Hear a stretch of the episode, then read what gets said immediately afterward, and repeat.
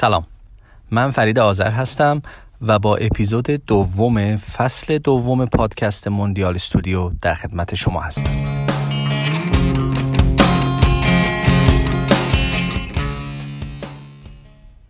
امیدوارم حالتون خوب باشه و تا این اپیزود پادکست موندیال استودیو از گوش کردن به تجربه های هموطنان عزیز ایرانیمون که خارج ایران زندگی می‌کنن لذت برده باشید. درس هایی که باید بگیرین و گرفته باشید. اگه قرار بوده ناامید شین از اومدن بگین این اصلا کار من نیست به این نتیجه رسیده باشین. و اگر امیدوار شدین و میگین که من مطمئنا می‌خوام این مسیر رو ادامه بدم مصممتر و واقع بینانه تر مثل همیشه واقع بینانه تر این مسیر رو ادامه بدین. متشکرم که همراه ما هستید. بریم تا این اپیزود اپیزود دوم رو با هم گوش کنیم. متشکرم.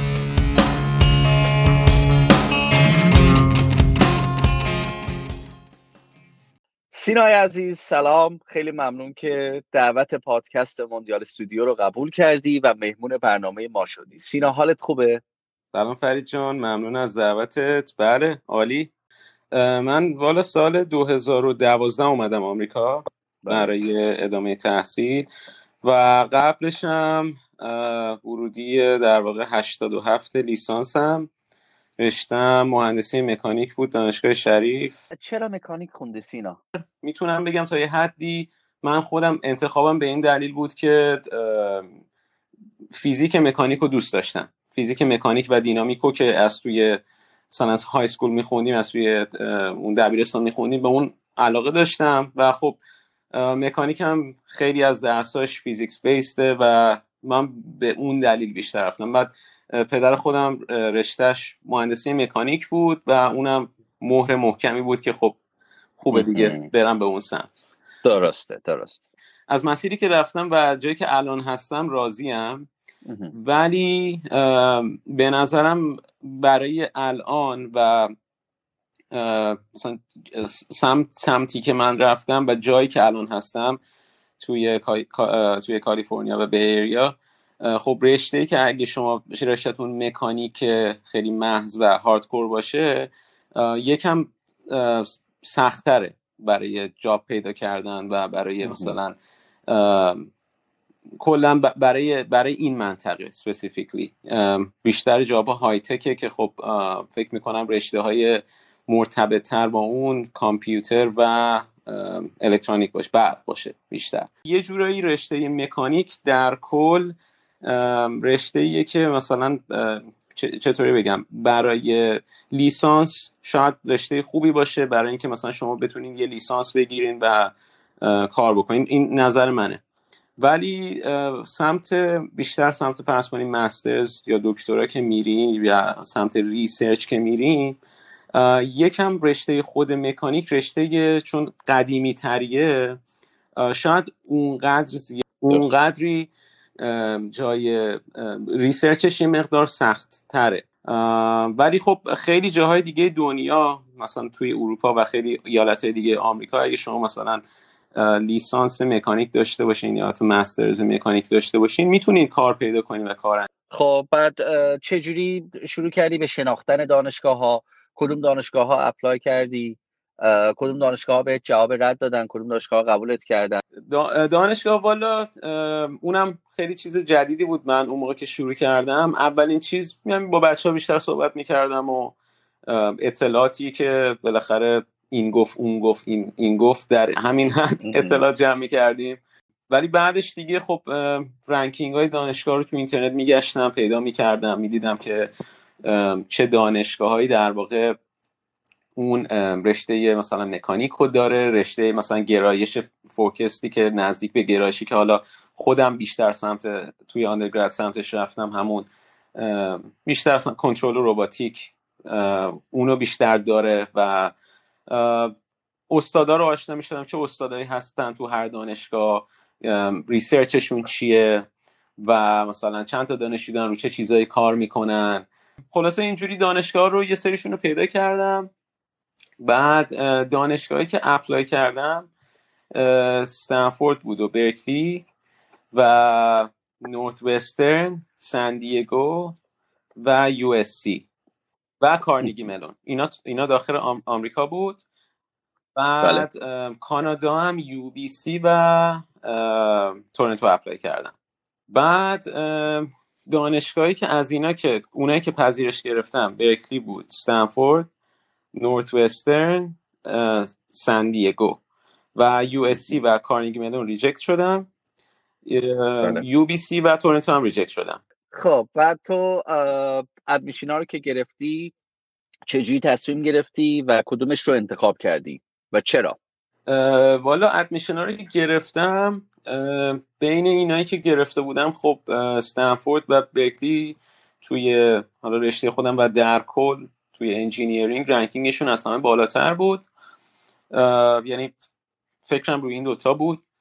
و برکلی و گرایش هم و بیشتر دوست داشتم. گرایشی که در واقع چون دیگه مکانیک general نبود دیگه. باید شما می‌رفتیم با یه استادی روی research خاصی کار می‌کردیم و اون, اون گرایش هم بیشتر دوست داشتم. برای همین برکلی رو accept کردم. خب خب. بعد برای master که برای فوق لیسانس که اومدی آیا fund ی گرفتی؟ scholarship ی گرفتی؟ بورسی گرفتی؟ بله برای در واقع اون program ی که بود من یعنی program ی که وارد شدم MSPHD بود. یه جورایی PhD direct محسوب میشه. یعنی شما با لیسانس میرین مستقیم برای PhD ولی این option رو دارین که اون وسط یه لیسانس یه ببخشید یه master's ی هم بگیرین. و اون فقط صرفا master's یعنی شما اگه تو راه پس کردن کورس های پی اچ دی باشین از از کورسی مثلا یه سری کورس های خاصی رو پس بکنین تعداد واحدتون به یه حدی برسه و یه اون وسط یه تز کوچیک هم برای مسترز بدین اون مسترز رو میدن به شما. البته اون دانش البته برکلی اینجوری بود نمی‌دونم آیا همه دانشگاه ها اینطوری هستن. ولی یه چیزی بود که خب فقط تقریبا یه سمیناری بود. یه سمیناری باید برگزار می‌کردیم واسه مسترز اون وسط و یه تز یه تزی هم submit می‌کردیم که خیلی چیز خیلی انتظار ازش بالا نبود در واقع. درسته. بعد اون program MSPHD بود و یعنی زمانش هم یه program پنج سال و نیمه بود در واقع. درسته. بعد دیگه من همون یعنی در راستای PhD بودم و سال تقریبا دقیقا یادم نیست کدوم. فکر کنم اواخر یا اواخر یا اواسط سال دوم بود که مسترز رو گرفتم و سال چهارمم دیگه گریجویت شدم کلا از دانشگاه. حالا این خیلی نکته جالبیه. شاید شنوندگان ما آگاه نباشند که MSPHD چی هستش. چون ما این رو توی ایران نداریم. توی کانادا من من شخصا نشیدم. نمی‌دونم جاهایی هستن که دارن یا نه. ولی تو آمریکا من شنیدم این رو. یعنی شما با لیسانس اقدام می‌کنی برای گرفتن پذیرش. برای فوق لیسانس شما اقدام می‌کنی یا اسم برنامه اصلا MSPHD نه در واقع اسم برنامه MSPHD و کلا تقریبا میشه گفت اسمش حالا جاهای مختلف اسمای مختلف روش می‌ذارن. بهش دیرکت PhD هم میگن. بهش یعنی در واقع می‌تونم بگم این یکی از فرمای direct PhD ه بعض که شما option گرفتن master's هم داری. ولی بعضی دانشگاه فکر, فکر می‌کنم اینو مطمئن نیستم ولی فکر می‌کنم که شاید شما option master's رو نداشته باشین. شما directly واسه یه PhD میرین. یه فرق یه فرقی که داره اینه که اولا زمانش کوتاهتره. یعنی مثلا خب شما اگه بخوایم master's بگیریم و PhD حداقل برای master's یه سال و نیم دو سال باید طول می‌کشه و PhD هم شما مثلا research تون ممکنه عوض شه حالا course های دیگه مد... یعنی requirement های دانشگاه فرقه یه چهار سال دیگه هم طول می‌کشه. یعنی شما مثلا دو سال و چهار سال شش سال باید اینا رو جداگانه بگیریم. ولی دانشگاه اینجا بعض بعضی از دانشگاه میان این در واقع رو به شما میدن که میگن آقا اگر شما می‌خواین PhD بگیرین ما این advantage رو به شما میدیم که حالا زمان master's تون کوتاهتر باشه. و در و یه چیز مهمتر از اون اینه که این option رو به شما میدن که از زمان master's از اول شما با یه استادی کار بکنیم و potentially fund داشته باشیم چون خیلی از دانشجوهای master's ممکنه fund یعنی کسی بهشون fund نده می‌دونه ایشون چون master's بیشتر باز course based ه و در نهایت شما یه تزی رو submit بکنید ولی در واقع این این یه جوری شما رو مثلا تحت پوشش PhD قرار میده و ممکنه اون یعنی از اول یه, یه تسهیلات بیشتری به شما میدن. و خوبیش هم برای دانشگاه اینه که داره شما سرمایه گذاری می‌کنی که شما PhD رو ازش بگیرین. حالا سوالی که هست سینا آیا شما می‌تونین بعد اینکه MS رو گرفتین master رو گرفتین بگین من دیگه نمی‌خوام ادامه بدم PhD یا باید تا PhD بریم؟ بله فکر کنم این option هست و بعضی هم این کارو می‌کنن. یعنی master در واقع بهش میگن master out برای PhD میرن master's رو می‌گیرن و میرن.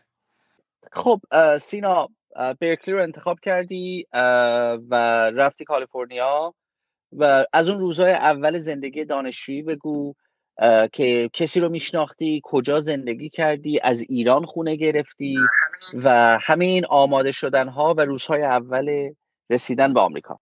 وارد وارد برکلی که شدم. یکی از دوستان بود که در واقع بچه های سال بالای ما بود خیلی پسر گلیه و اون خیلی از وقتی که وارد شدم از اون طریق بهم خیلی کمک کرد. یعنی راهنمایی سوالی چیزی داشتم من ازش میپرسیدم. حالا از طریق چه می‌دونم. سوال راجع به اینکه حساب چجوری باز کنم تلفن از کجا بگیرم بعد کجا باید بگردم برای خونه یا حالا خواب. بیشتر دوران دانشجویی ما می‌تونم بگم که اون این که مثلا من الان بتونم یعنی کاملا مشرف باشم با تمام پسی بلندی ها و قوانین و قواعد آمریکا و زندگی کردن. توش می‌تونم بگم تا آخر مثلا تقریبا اون پی اچ به این کاملا آگاه نشدم. سینا در مورد خونه خورده صحبت کنیم. آیا خوابگاه خود دانشگاه میده به دانشجوها؟ اگر آره میشه گرفت؟ باید صف وایستی؟ قیمتش چقدره؟ دور دانشگاه خونه خونه دانشجویی هست؟ های دانشگاه. چجوریه این قضیه خونه والا دانشگاه های مختلف فکر کنم خیلی فرق دارن. ولی چیزی که خیلی common ه اینه که دانشگاه معمولا یه سری option housing داره. یه سری مال مربوط به دانشگاه یه سری هم ممکنه خصوصی باشن. ولی فقط فرض کنیم دانشجوها میدن. گزینه دیگه ای هم که هست اینه که بچه ها می‌تونن خونه بگیرن. یه خونه که مثلا هر کسی میره rent, رنت میده برای اجاره آپارتمان هاوس با مثلا یا چه تکی یا چه با چند نفر دیگه. می‌تونن برن این کار رو انجام بدن. بعد درسته. مزیتی داره تو دانشگاه خونه گرفتن یا؟ مزیتی که توی دانشگاه خونه گرفتن مزیتش معمولا اینه که خب یکی نزدیکیه به دانشگاهه و یکی هم اینه که خب شما مثلا اون همسایهاتون یا کسای دیگه اصلا اکثرا دانشجوان و خب اون اون اون ساختار اون شاید اون ساختمون یا اون قواعدش چیده شده بیشتر واسه دانش برای دانشجوها. مثلا ممکنه یک سال مطالعه کوچیکی داشته باشه. یه می‌دونیم برای زندگی دانشجویی ساخته شده یا اگه مثلا حالت سویتی باشه بازم اون architecture شاید خونه برای دانشجو چیدش شده باشه. ولی خب مزیت بله. اینه هم که بریم بیرون اینه که شما ممکنه یه جورایی deal بهتری پیدا بکنید. یه ذره شاید دورتر برین یا اینکه مثلا بتونین با چند نفر یه خونه بگیرین. اونم هست دیگه. چون حالا شاید اون ساختمون های دانشجویی ظرفیت محدودی داشته باشن قوانین سفت و سختری داشته باشن ولی بیرون مثلا شما شاید بتونیم چند نفری خونه بگیریم و هزینهش براتون کمتر در بیاد بعد تحقیق دکتریت در چه زمینی بود؟ من الان اینجایی بود که دیگه در واقع میره transition ی من یه ذره گرایشم عوض میشه. من در واقع گرایشی که خوندم اسمش از MEMS نانو و MEMS مخفف MEMS مخفف مخفف micro-electromechanical systems هست. و نانو هم که خب نانو دیگه فکر کنم. ولی بیشتر ولی focus من بله. روی MEMS بود. یعنی خیلی سمت نانو نرفتم ولی استادم دوتاشو کار می‌کرد. و خیلی خلاصه بخوام توضیحش بدم. از اسم اسمش در واقع یه جورایی خودش رو توصیف می‌کنه. micro-electromechanical systems یعنی سیستم های الکترومکانیکی. یه مایکرو در ابعاد مایکرو. و کاری که تو این زمینه میشه بیشتر طراحی در واقع micro sensor ه. سنسور و actuator. و سنسور هم بالاخره یعنی توصیف خیلی پایش رو بخوایم بکنیم یه یه device یه که یه physics ی رو sense می‌کنه از محیط. حالا می‌تونه حرارت باشه به طور مثال یا هر اون mechanics دیگه. و اینو تبدیل می‌کنه به یک سیگنال الکتریکی.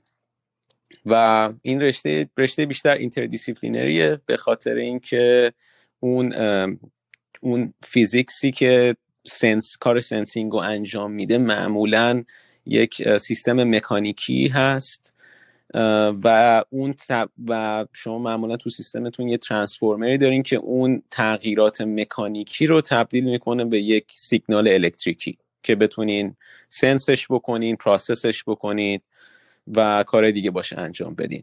و کار و رشته من بیشتر طراحی اون device و اون اون تایپ سنسور ها بود. سینا دوباره برمیگردیم به دغدغه مالی دانشجویی. دانش دانشگاه پولی که به شما می‌داد بورسی که شما رو فراهم کرده بود برای شما آیا هزینه های زندگی رو هم پوشش می‌داد یا نه؟ تو تو دوران دانشجویی کار می‌کردی و اگه کار می‌کردی دانشجو توی آمریکا اجازه کار داره؟ اگه داره می‌تونه کار کنه و چه کاری بله. این من اکثر من تمام دوران دانشجوییمو یا GSR بودم یا GSI بودم.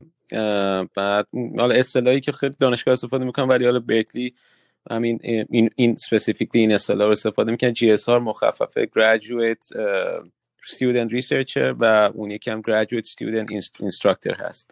که در واقع همون TA دومی بله. TA اولی هم researcher ه و این در قب... شما به عنوان یک graduate student در قبال این کاری که انجام میدین حالا چه research واسه استادتون می‌کنین؟ اگر fund داشته باشه و چه اون در واقع TA course ها میشین اگر opening باشه به شما یه پولی رو میده. بعد من یعنی تمام سیمستر یا این بودم یا اون یعنی خارج از دانشگاه کار دیگه ای نکردم دورانی که دانش دانشجو بوده ولی برکلی چون دانشگاه دولتی بود این فاندی که به ما می‌داد یعنی این, این پولی که در قبال این کار به ما ماهانه می‌داد پول کمی بود. مخصوصا به خاطر یعنی مخصوصا با این در نظر داشتن این که خب جایی که هست جای گرونیه.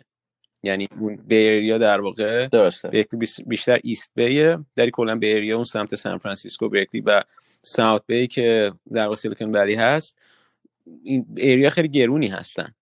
و برای کلا زندگی دانشجویی می‌تونم بگم زندگی توی برکلی زندگی خیلی لاکچری نمی‌تونه باشه. چون مثلا من دوستایی داشتم جاهای دیگه ایالت های دیگه هم خیلی ارزون تر و یعنی هم هزینه زندگی ارزون تر و هم پولی که دانشگاه می‌داد بهشون ممکن بیشتر باشه اگه دانشگاه دولتی نباشه. خب آره این مسئله خیلی مهمی بود. به خاطر موقعیت جغرافیایی برکلی توی منطقه گرونی قرار گرفته و خب منطقه گرون هزینه های بالایی داره. از کرایه گرفته تا مسائل دیگه. خب حالا من این سوال رو می‌خوام ازت بپرسم و بعد بریم دوران بعد از فارغ التحصیلی. اول گفتگو گفتی که من وقتی یعنی تو وقتی داشتی دنبال دانشگاه میگشتی داشتی رتبه های دانشگاه ها رو نگاه می‌کردی. سینایی که رفت برکلی یکی از دانشگاهایی که خب رتبه خیلی بالایی داره توی دنیا و آمریکا و رشتهش رو خوند و فوق لیسانس و دکتریشو گرفت. چقدر احساس می‌کنه که رتبه دانشگاه برای بعد از فارغ التحصیلی برای پیدا کردن کار مهم بسیار سوال عالی فکر می‌کنم جوابش خیلی جواب صفر و یکی نیست. یعنی نمی‌تونم بگم خیلی تاثیر داره نمی‌تونم بگم بی تاثیره یه من خب الان بالاخره الان شرکتی که هستم خب خودمم رزومه های مختلفی رو می‌گیرم و در واقع برای استخدام استخدام کردن در واقع. شما معمولا وقتی می‌بینین که طرف از دانشگاه تاپیه خب رزومه رو خیلی با دقت بیشتری می‌خونید. یعنی ترجیحتون و دلیلش هم اینه که دلیلش هم اینه که خب فرض میشه که طرف طرف طرف آدم باهوشیه. و اگر طرف آدم باهوشی باشه خب حتی اگر دقیقا زمینه کاریش اون زمینی که شما می‌خواین نباشه ولی این این می‌دونین که این آدم اگر اون سمارت باشه در واقع می‌تونین ترینش بکنید که رو یاد بگیره کاری که شما می‌خواین انجام بدین بدینو یعنی می‌تونم بگم اگر از دانشگاه تاپی باشین خب یه جور دیگه شاید به اون رزومتون نگاه بشه. ولی حالا اون چقدر دانشگاه چقدر تاپ باشه محسوب میشه تا رنگ چند تاپ محسوب میشه اینا یه مقدار سخته.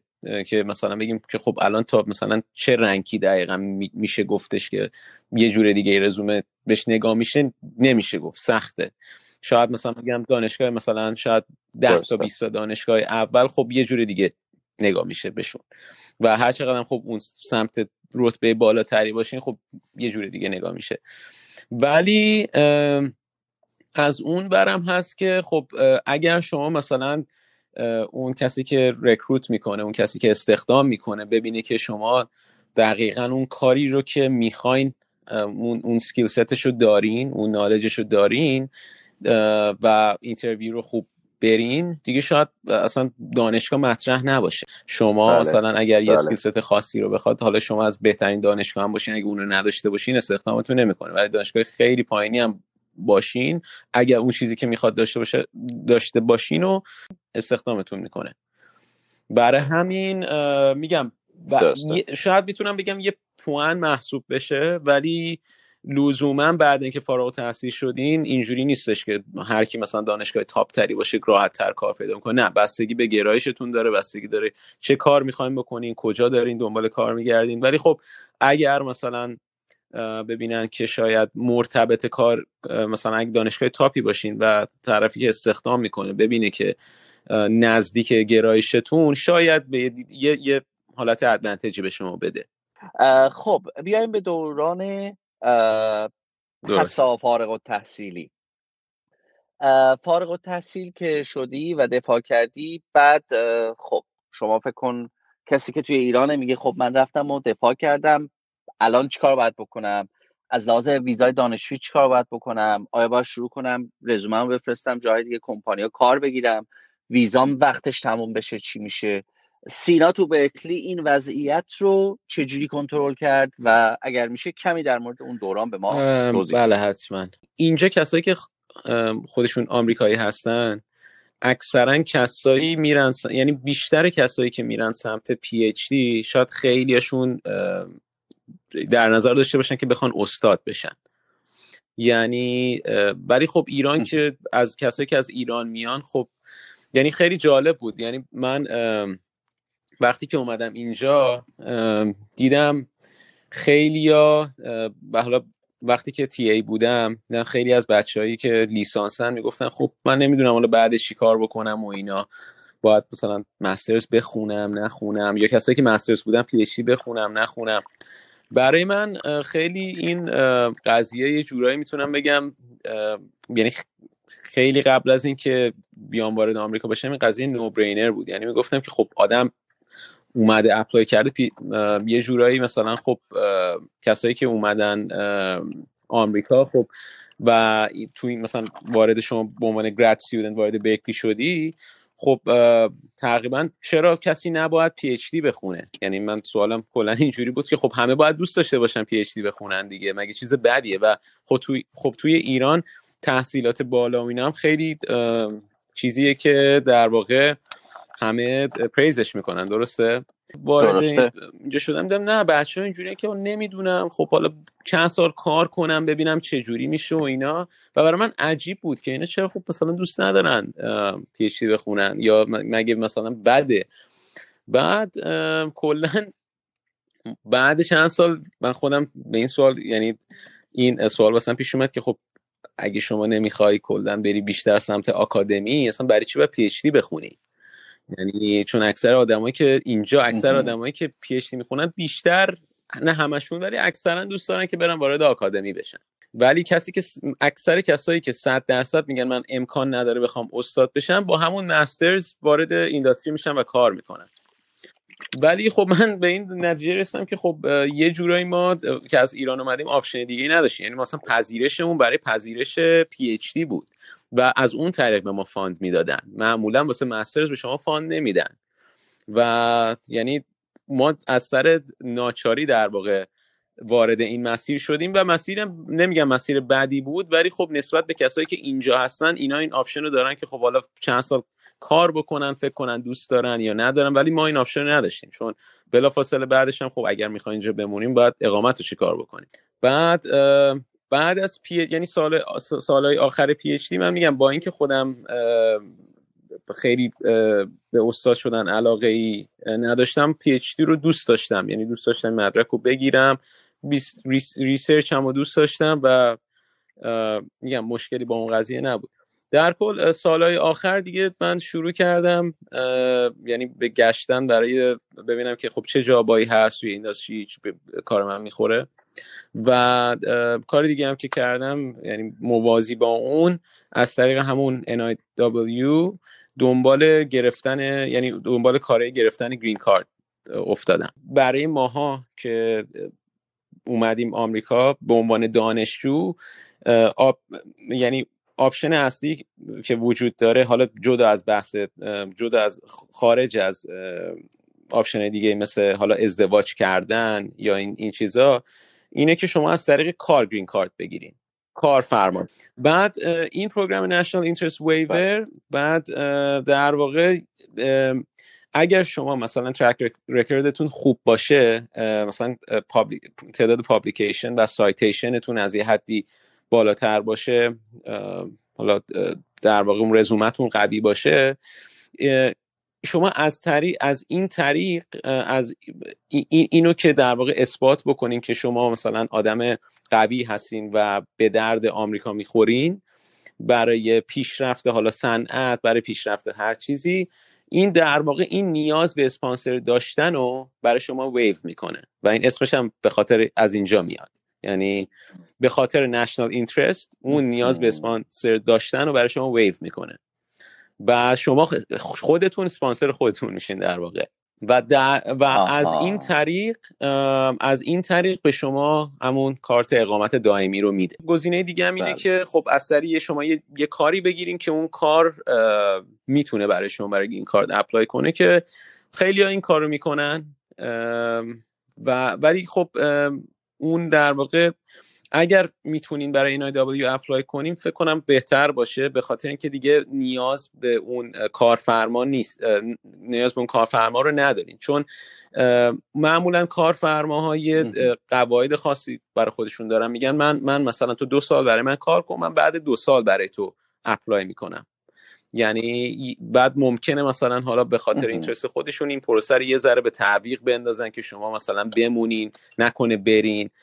خیلی بعضی کارفرما هم خب ترجیحشون اینه که شما already green card رو داشته باشین که نخوان براتون برای حالا ویزای کار یا برای green card apply کنن چون اونا همه هزینه داره واسه کمپانی دیگه. خلاصه بله. میگم من از اون طریق apply کردم همون سالهای آخر و همون وسط های کار که بودم یعنی در واقع دو سال بعد از اینکه کار کردم در سال 2018 دو سال پیش گرین کارد رو گرفتم از اون طریق.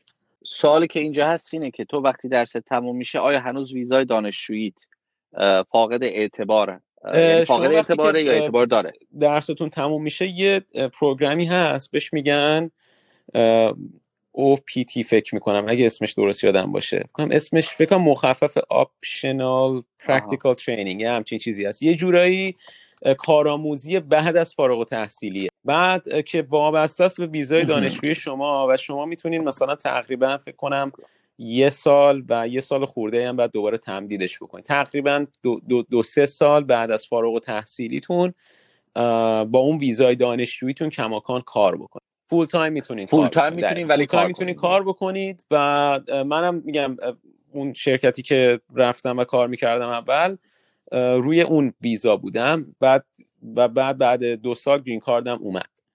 خود process NIW دو تا دو تا step داره. میگم من یه ذره الان memory م دقیقا شاید میگم یه سری توضیحات هم کاملا دقیق نباشه ولی تا اونجا که یادمه دو تا step اصلی داره. یکی این که شما اون در واقع باسه اون NIW eligible میشین و بعد اینکه eligible شدین می‌تونین از طریق اون برای green card apply کنین.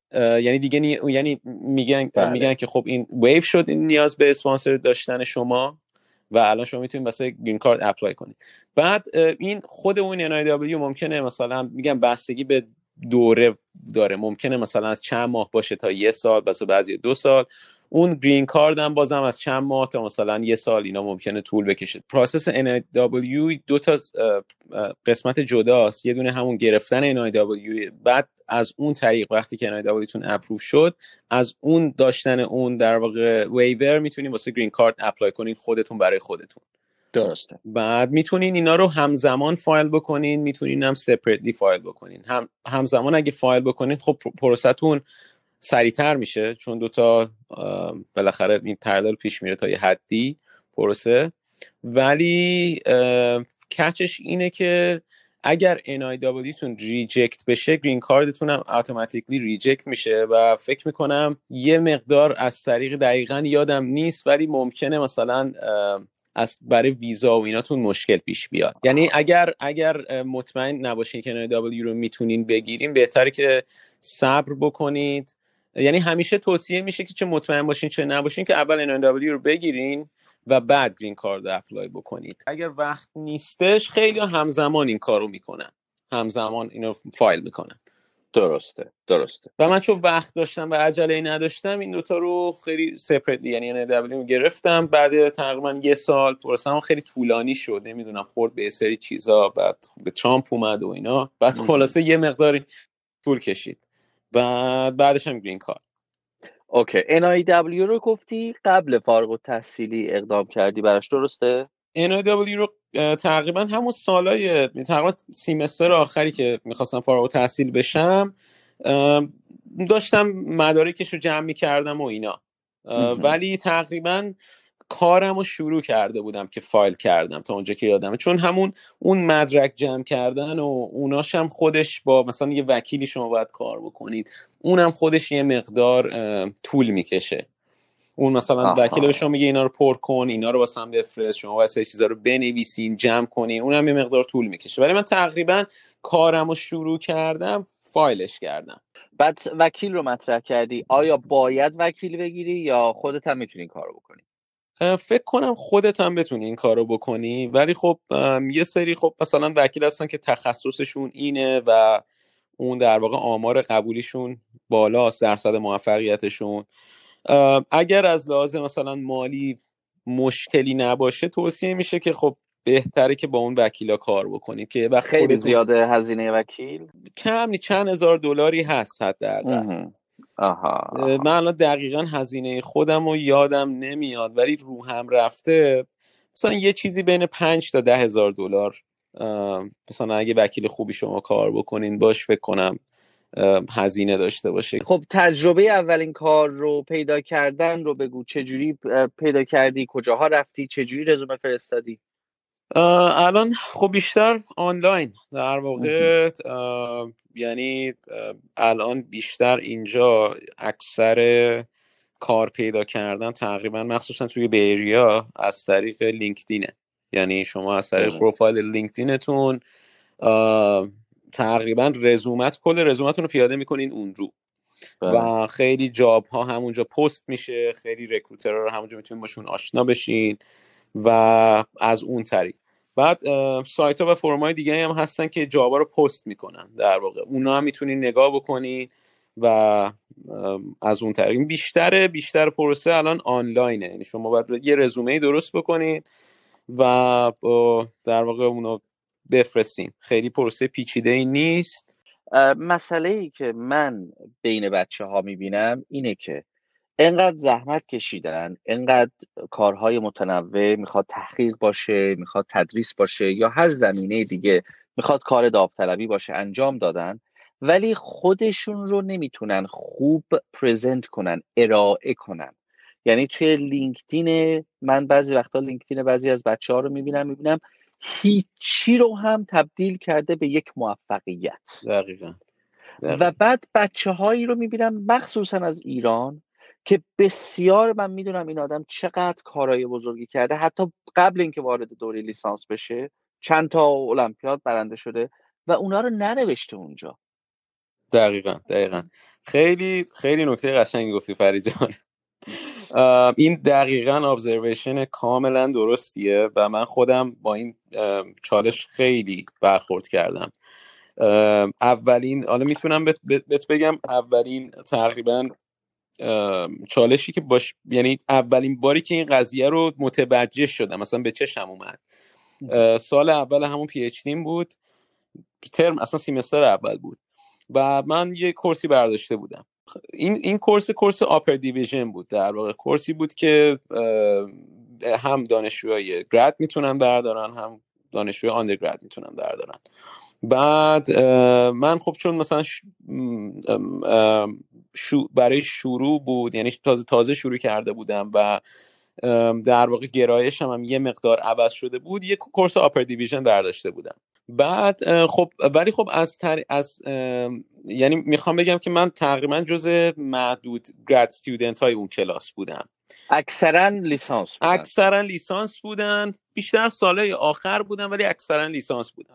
بله. ولی خب من مثلا یک می‌تونم بگم خب یه اینترنشنال استودنت گراد بودم. یعنی از لحاظ خب international student grad نسبت به یه undergrad ی که مثلا فرض کنید خب مال همینجاست یعنی احتمال اینکه از لحاظ علمی قوی تر باشه خیلی بالاتره.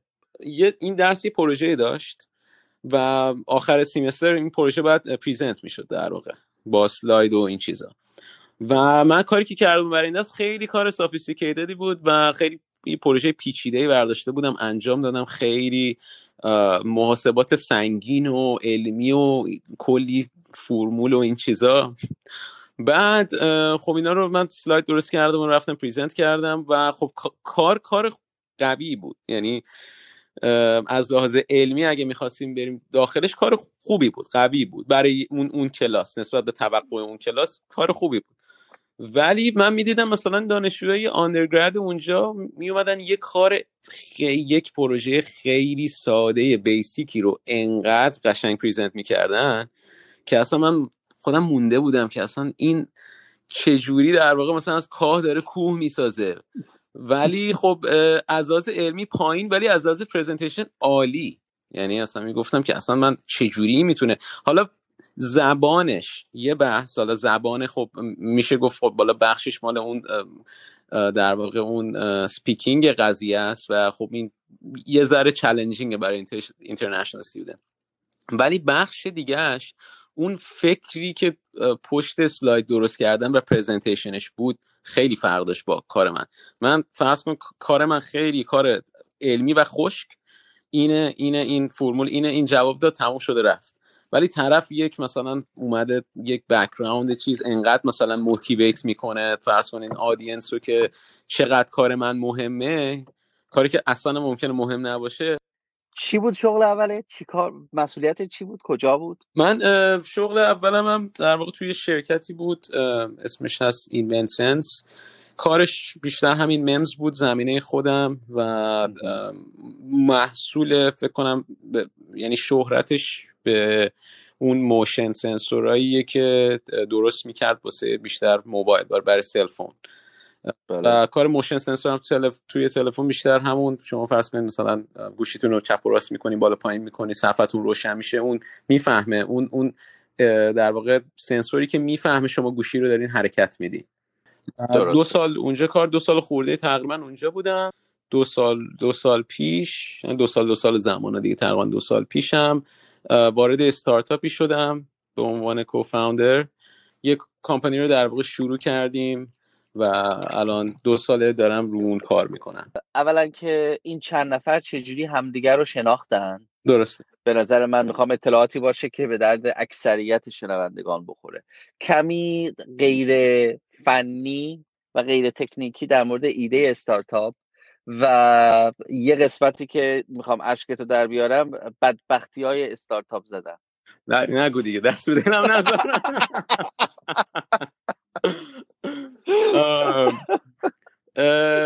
مثلا من این چند نفری که و اون آدمای اولیه در واقع مثلا کسایی که شما حالا تو اون زمینه باشون فعالیت کردین اگه یا فعالیت کردین یا مثلا میشناسینشون و اون یه سری هم خب اون آدمای دیگه معرفی می‌کنن در واقع. مثلا شما با یه نفر آشنا میشی اونم میگه خب من یه نفر رو می‌شناسم خب روی این روی این زمینه استارتاپ می‌تونه کار کنه روی این زمینه پروژه می‌تونه کار بکنه. و من بله. این این در واقع کسایی که باشون آشنا شدم در واقع از همون زمینه خودم. مثلا یکیشون توی از دانشگاه برکلی میشناختمش یکی دیگهشون مثلا از کمپانی قبلی میشناختم و بعد یه سری دیگه هم از اینجا و اونجا. مثلا یکی دیگر رو این معرفی کرد یکی دیگر رو اون معرفی کرد. بعد همینجوری اینو شروع کردیم و دیگه خلاصه کم کم اون اون اون concept رو تبدیل کردیم به یه در واقع device ی که کار می‌کنه و یه دموی ارائه دادیم و کم کم با اون مثلا یه مقدار fund raise کردیم و دیگه کلا expand کردیم و آدمای بیشتری رو استخدام کردیم و بزرگتر شدیم. در مورد ایده کمی به ما بگو. این محصول چه محصولی هست؟ محصولمون والا اگه بخوام خیلی به زبان خیلی به زبان ساده بگم یه جوری یه نوع touch interface جدیده. کاری که ما می‌کنیم اینه که ما یه سنسوری در واقع درست می‌کنیم که هر سطحی رو شما حالا مستقل از اینکه چه ضخامتی داره مستقل از اینکه چه جنسی داره. می‌تونه فلزی باشه می‌تونه چوبی باشه می‌تونه شیشه باشه. اینو تبدیل می‌کنه به یه touch interface. یعنی شما اینو مثلا فرض کنین میچسبونین زیر میز اون وری میز تبدیل میشه به یه دکمه مجازی. یعنی شما این فشار مثلا روی میز رو tap می‌کنین و مثلا چراغ اون گوشه روشن میشه.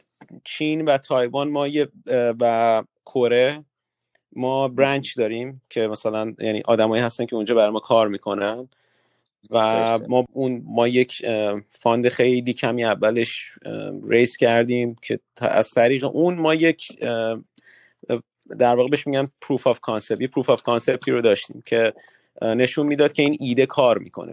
از اون شروع شد و با اون پولی که در واقع raise کرده بودیم کم کم ما شروع کردیم و اون, اون محصول اصلی رو طراحی کردیم و ساختیم و اومد. از طریق اون میگم بالاخره باز پول بیشتری ریس کردیم آدمای بیشتری رو هایر کردیم و الان در در راستای مثلا صحبت کردن با اینداستری های مختلف هستیم که کاستومر جلب کنیم که این سنسور رو از ما بخرن در واقع. چه مسائلی هست که به نظر تو بچه که بیرون استارتاپ نمی‌دونن وقتی وارد میشی می‌بینی؟ والا مسائلش که خب کار خیلی زیاده. ولی و خب این هم هست دیگه ریسکش هم بالاست. یعنی شما کلی شاید انرژی وقت و چند سال زندگیتون رو بذاریم برای یک چیز کاملا بالقوه که آیا مثلا این آیا ما به جایی می‌رسیم که بتونیم مثلا این در واقع حالا در واقع بریم ما یعنی کمپانی public بشه و اون سهامش بتونه به صورت public ی trade بشه یا اینکه یه کمپانی بزرگتر acquire تون کنه که اون در واقع اون شما اون سهامی که دارین و اون سهمی که دارین تو اون استارتاپ تبدیل بشه به پول به cash یعنی از حالت بله. خصوصی در بیاد و تبدیل بشه به cash و بره توی جیب شما. یعنی تا اون زمان خیلی کار می‌بره و میگم اونم همش بالقوه است دیگه. در واقع اینا همش بالقوه است که خب منتالیتی قوی رو می‌خواد که شما ناامید نشین وسطش که این همه کار می‌کنن برای چی؟ که چی بشه؟ نکنه نکنه نشه این همه کار می‌کنیم آخرش هم نمیشه. بعد واقعا سخته که این این اون در واقع اون همیشه توی اون همه فشار توی همون کار همیشه آدم اون بشاش بودن رو داشته باشه. و نامید نشه. بعد این از این خب این فکر کنم یه چیزی که تقریبا همه می‌دونن ولی یعنی فکر فکر فکر می‌کنم که اکثریت بدونن که خب ستارتاپ هم ریسکش بالاست هم کارش زیاده. ولی خب اگر موفقیت بشه از اون ریواردش هم خیلی بالاست. یعنی شما یهو مثلا شاید چند سال پنج سال ده سال تو زندگیتون جلو بیفتین. در عرض مثلا چند سال. بعد از هم از لحاظ مادی و هم از لحاظ رتبه و سمت.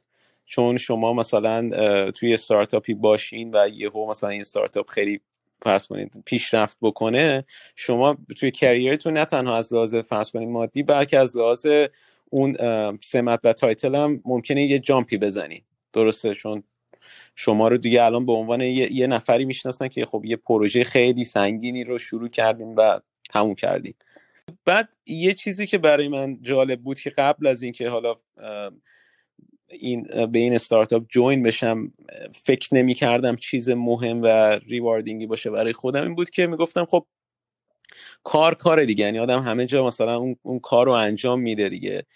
اون حس اونرشیپه اون حسی که این کار کار منه. من دارم یه جورایی برای خودم کار می‌کنم. اون خیلی به من هپینس داد. نمی‌دونست یعنی هیچ اصلا فکر نمی‌کردم یه همچین حسی بگیرم ولی اون حسه خیلی به من هپینس داد که حس می‌کردیم که خب این, این کار کار منه این مال منه. اگر زیادم کار می‌کنم برای خودم دارم کار می‌کنم برای شرکت دیگه کار نمی‌کنم. ولی خب از اون ورم بار مسئولیت سنگینه دیگه. یعنی شما کلا فرض کنید مخصوصا وقتی که جزء کسی هستین که اول جوین میشه, جوین میشه و جزء فرض کنید کوفاندر هستین بار مسئولیت زیاده. یعنی چه خوب چه بد همش مال شماست. ولی از اون برم خب اون حس مسئولیت هم هست که خب من الان مسئول این همه آدم هستم و موفقیت و شکست این همه آدم هستم. سینا دستت در نکنه. می‌کنم. بسیار بسیار گفتگوی جالبی در اومد. من مطمئنم که بچه هم که دارن گوش می‌کنن هم انگیزه پیدا کردن هم هم می‌دونن کم و بیش از مسائلی که سینا پیش رو داشته تا به جایی که هست رسیده و اگه اونا این مسیر رو انتخاب می‌کنن امیدواریم نسبت به این بالا و پایین ها آگاه باشن و درست هست قربانت فرید جان. فکر می‌کنم منم گفتگوی عالی بود و واقعا ممنون از دعوتت. خیلی ممنون که در واقع منو قابل دونستی که این گفتگو رو با هم داشته باشی و امیدوارم این صحبت هایی که من کردم به دردی کسی بخوره. و ممنون. ممنون از این کاری هم که می‌کنی. خیلی به نظرم کار مفیدیه. قربانت. ممنونم سینا. شب خیلی خوبی فرید جان ممنون.